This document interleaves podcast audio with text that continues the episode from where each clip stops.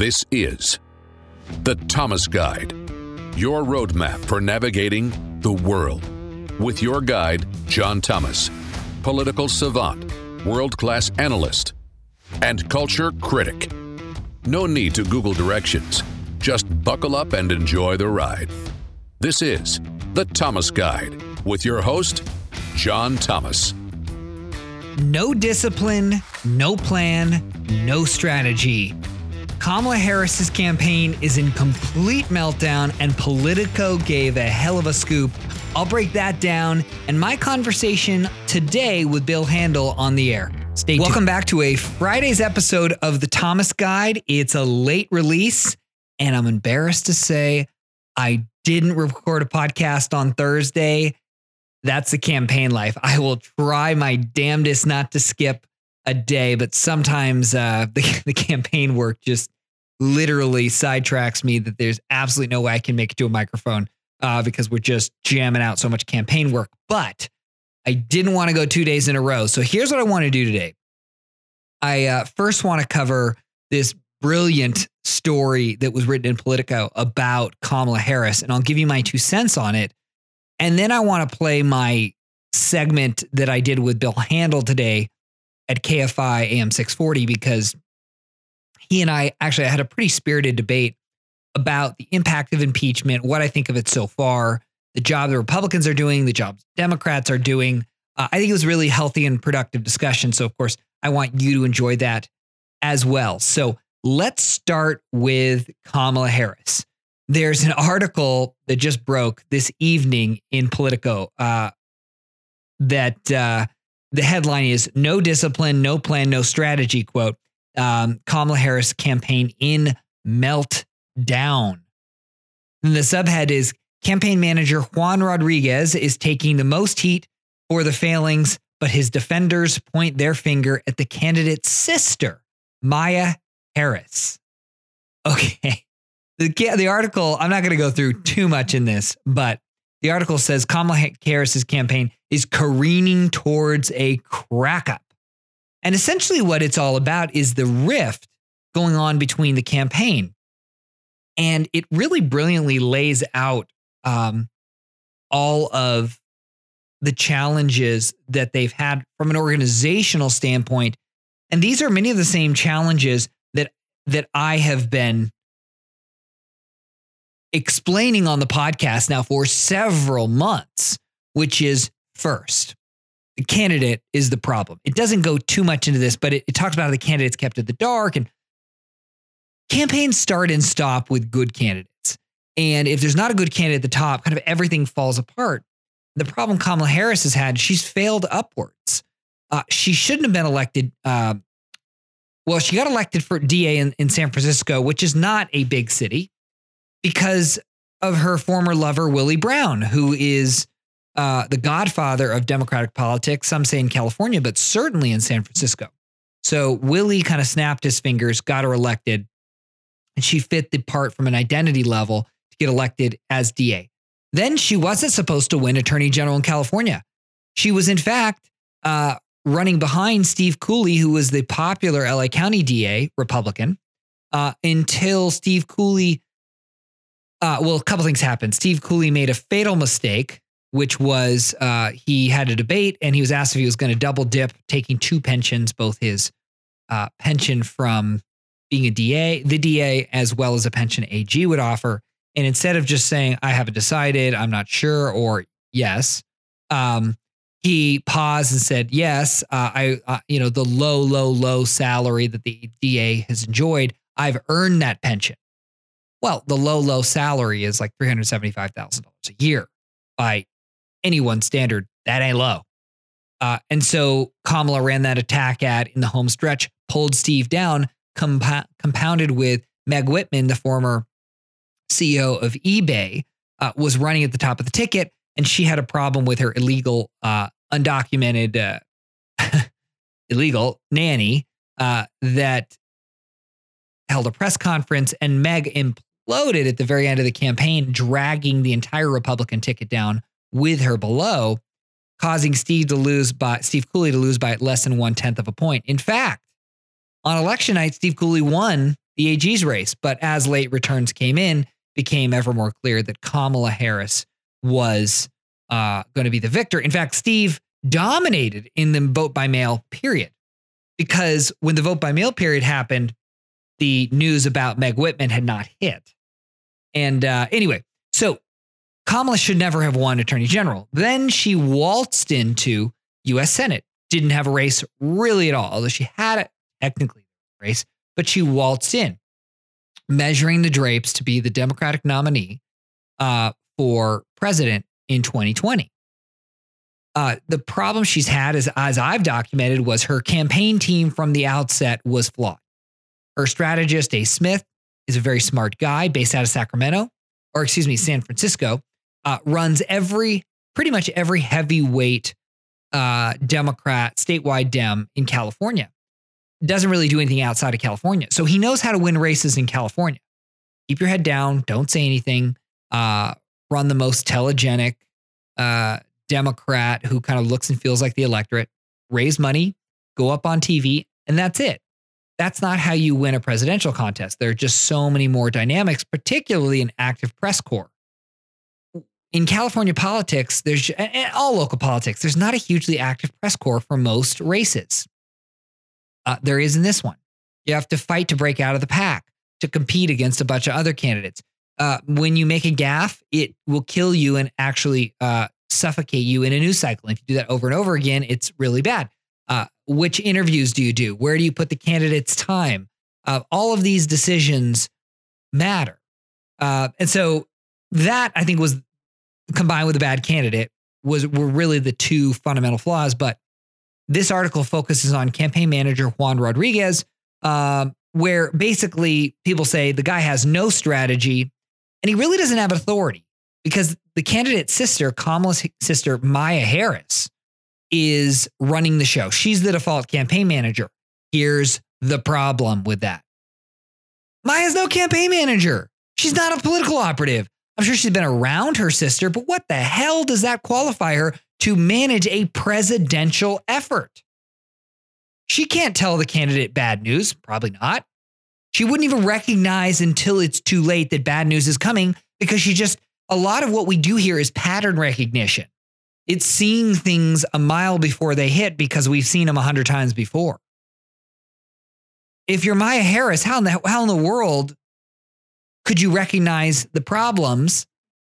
Because you're not sure. So you're depending upon Ace Smith, the, consultant that's based out of San Francisco, that has a lot of other clients to give you the guidance, which he's probably giving decent 30,000 foot advice, but he can't give day to day advice.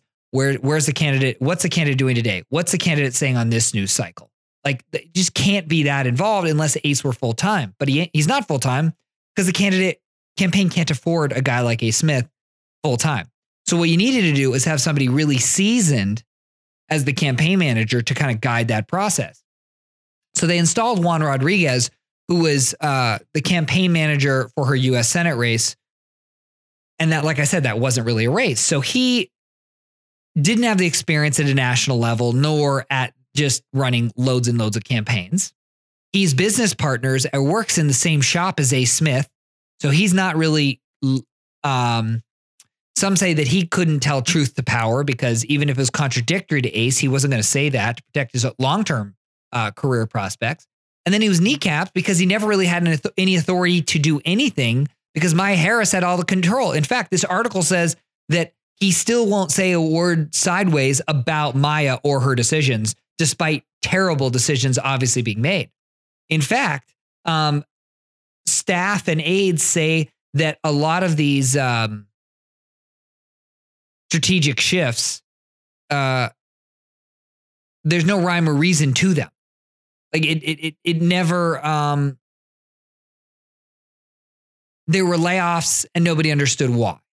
Then all of a sudden, it, they would catch people off guard. Like people just weren't kept in the loop, and no one, even internally, was articulating to the people on the ground of what their path out of the hole was. Um, and uh, so I think you've got a compound, uh, like a compounding issue, which is um, you've got no power players and then you've got family running the, the, the ship. I've seen this happen many times. I have to deal with family members all the time. Sometimes they're very useful, sometimes they're more um, bad than good because they take things personally. They don't have experience in campaigns or really at this high of a level. So oftentimes they value things that don't actually matter in the scheme of things. Uh, for instance, they obsess about um, you know lawn signs and bumper stickers and retail side of things rather than um, you know fundraising or prepping for the debate or making sure the candidate um, can deliver can deliver a uh, a, a sound bite. Um, anyway, it's it's aides, according to the article, describe a bleak environment uh, in which workers have started to openly question the judgment of managers after seeing colleagues marched out of the door. Um, remember, they've shut down their New Hampshire office, they've shut down their South Carolina office. Uh, it's just ugly. Now, uh, the problem you've got this is the kind of article. I mean, I've said for a long time Kamala Harris ain't going to be the nominee, but this is the kind of strife that goes on anytime an organization is about to collapse. This is when I see this article, I, I saw some people on Twitter saying this is BS, this isn't right, this isn't this isn't accurate. Uh, I believe it. I completely believe it. I've because everybody's turning on one another. It it it makes perfect sense. Um, why uh why Kamala's imploding based upon the organization that was built around her and the problems uh, with the candidate. Uh, so you bring in inexperienced campaign manager, then you kneecap them with really no no ability to hire, fire, make real decisions by bringing in an amateur. Let's call Kamala Harris Kamala Harris's sister an amateur because that's what she is to run a presidential level organization driven by consultants out of San Francisco that are not full time that are used to running California campaigns. Oh yeah, that's a formula for success. So, um, the conclusion of the article was wrong in my opinion. Uh, well, at least the some of the key take uh, hot takes. Uh, one was uh, one quote said the whole campaign has been a bunch of people sitting around a table giving opinions and then not backing them up when it comes down to it. Okay. People had opinions, but it sounds like there was no clear leadership from experienced people. And the last thing is the quote was the apparatus wasted her, being Kamala's talent, more than she blew it. So they're blaming the organization more than a bad candidate. Oh, no, no, no. Is a bad candidate and a, and a, and a bad organization. But do not, do not let Kamala off the hook here. She is so to blame for gosh, I'd say 80%, 70, 80% of the problems with the campaign. Um, so that's that. I would I would encourage you to look at this article article in Politico.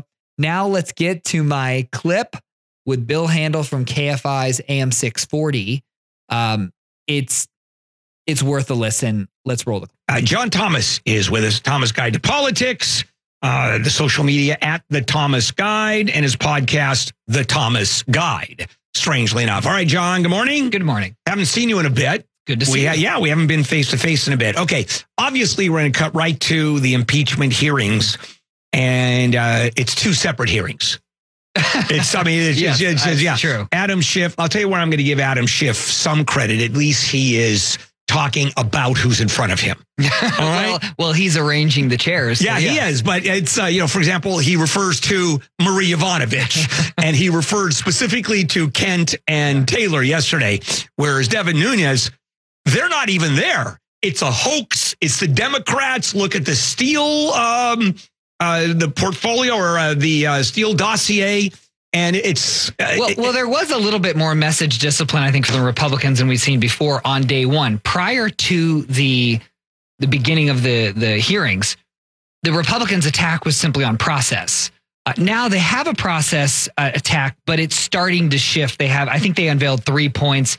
Uh, one was um, you heard the transcript. There's no quid pro quo. The second was that the president of Ukraine said he was not aware of uh, right. any pro quo. Which, by the way, has been proved separately. I mean, it's been proved that he was aware, or at least Ukrainian officials were aware. Uh, well, I think they were nuancing it, saying the president said he wasn't aware. okay. Um, but but anyway, they, so they, they have a little bit more substantive attack. But what I found interesting was the difference in tone uh, between the Republicans and the Democrats. Because Bill, let's be honest, for both sides, this is pure politics and all about optics. Both sides know in the House that there is zero chance of confirmation Yeah, in the know, Senate. of course. So what are they really doing? I don't know. for? I don't It's for- understand it's it. for politics. So that so Schiff on the on and the Democrats are taking a more sobering monotone, trying to project this Yeah. is very serious. And by the way, I'm not enjoying this, even though Schiff is loving of course. every second. yeah, Schiff- yeah, Schiff and then is the out of his mind. and then the Republicans are amping up the tone Right. because they're trying But to here- show that this is this is outrageous. Okay, but here is a difference. And this is where I think Schiff has more credibility, even though you talk about bias. He talked about three uh, Ukrainians as the three amigos. Right. Man, I like that one. Okay. It's a little bias, uh, Congressman. Uh, but uh, what the Republicans, at least uh, uh, Nunes, is doing is staying away from anything related to what actually happened.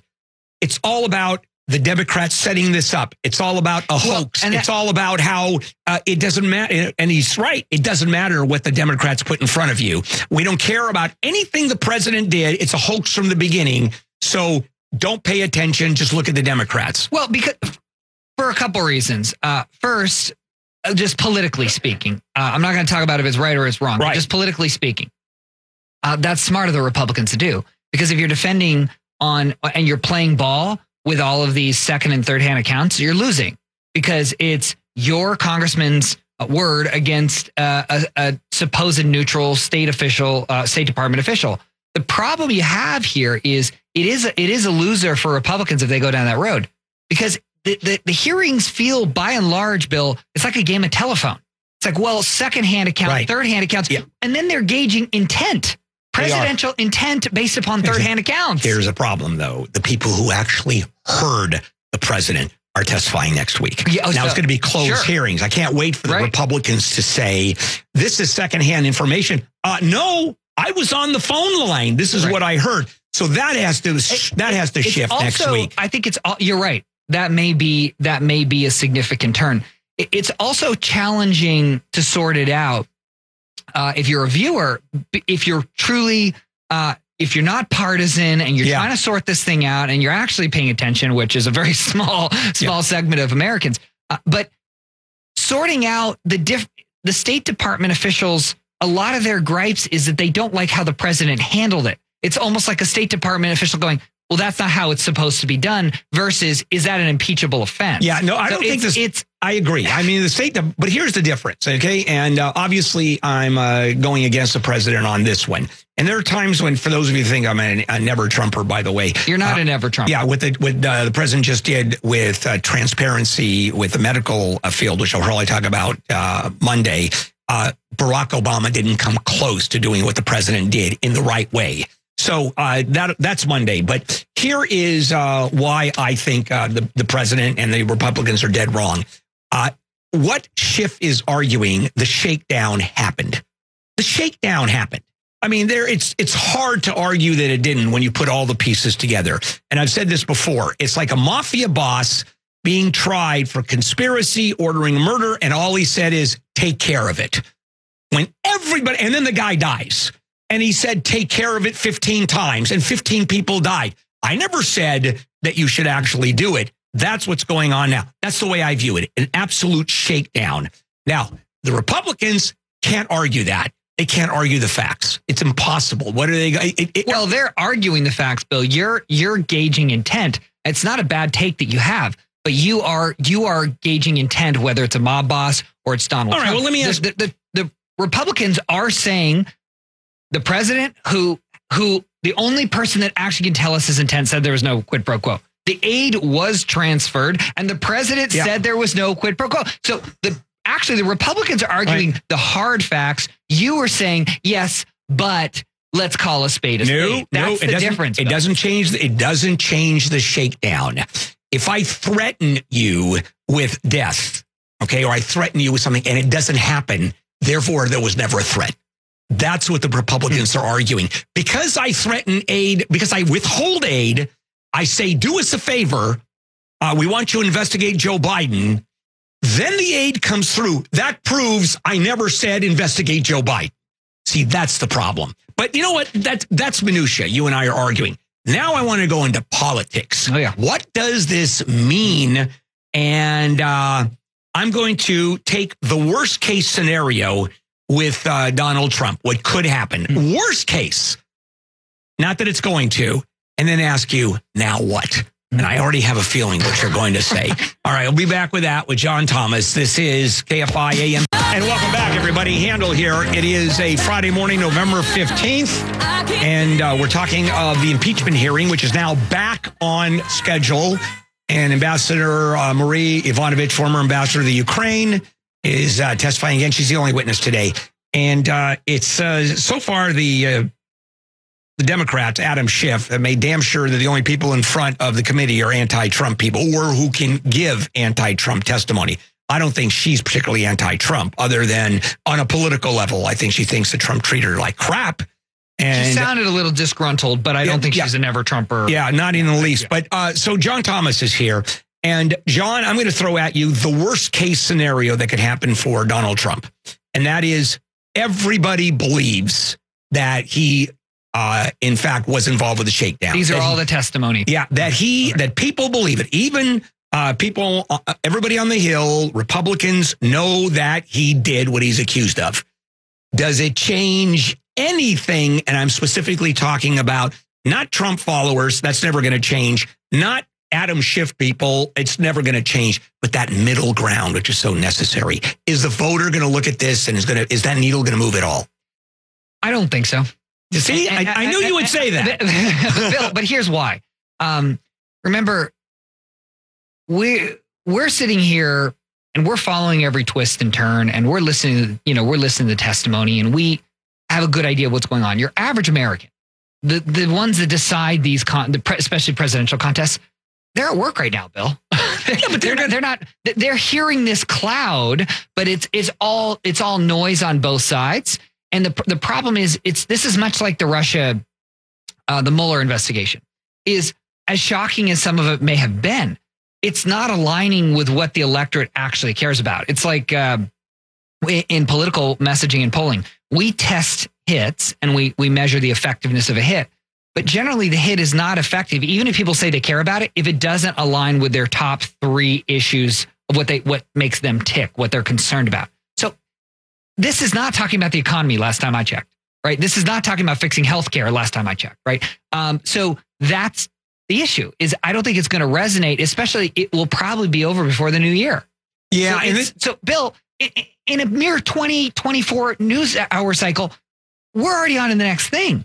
So you're telling me that voters are going to remember. I'm going to ask, and if they're going to remember, and this, and, and Yeah, maybe it becomes Democrats, will, cute. Democrats will spend money. Yeah, and, it- and I'm you. assuming it becomes cumulative, or maybe not. This maybe is- everything is in, is independent of the previous uh, news cycle. To, to me, this is pure and simple based insurance of base turnout for Democrats, and it increase it, it guarantees the Democrats' money machine, the small dollar donors, continue to give because they're setting up the narrative that this president is so corrupt, he's so Right. guilty. But uh, it's those corrupt Republicans in the U.S. Senate that won't do the right thing. So therefore, Democrat, you know, we've got to vote this jerk out of office in 2020, and they're going to use through small donor fundraising. They're going to use that saying we need another five dollars because we've got to stop those evil, corrupt Republicans and do what they wouldn't do.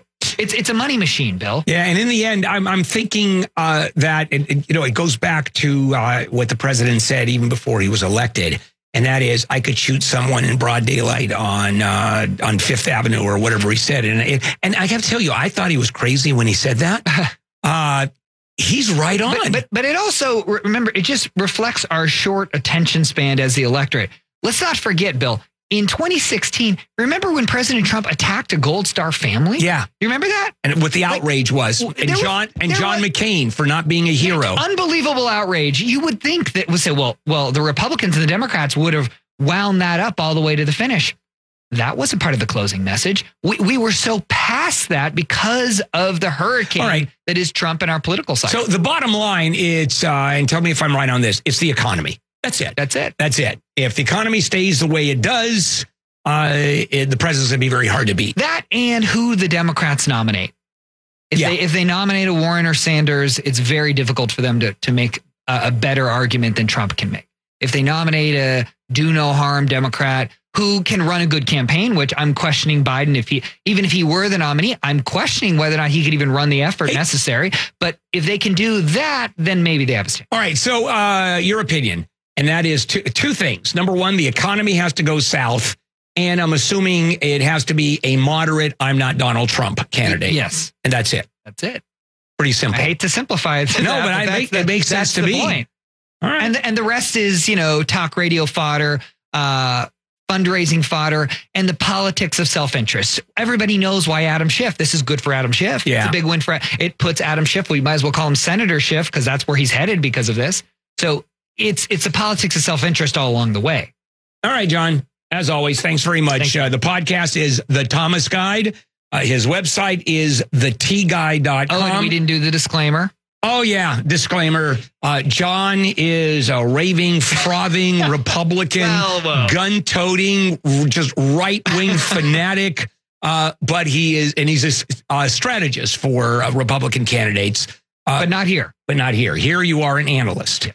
And you do look at both sides. And so, disclaimer is in. Thank you Mhm. for reminding me. Coming up, Neil Saavedra.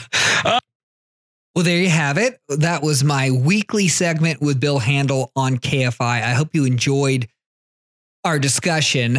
I ch- I'm cherry picking. Of course, you can always catch all of my hits with Bill every Friday, either live on the air or on the iHeart, iHeart uh, Media app, live at 9, thir- 9 to 9.30 Pacific on Fridays. Or, of course, he puts it on his full show podcast. You got to kind of hunt it hunt it down there. Uh, but when I think a conversation is especially good, I will replay it on our podcast. So thanks for listening to another week of the Thomas Guide. You can find me, of course, on Twitter at the Thomas Guide.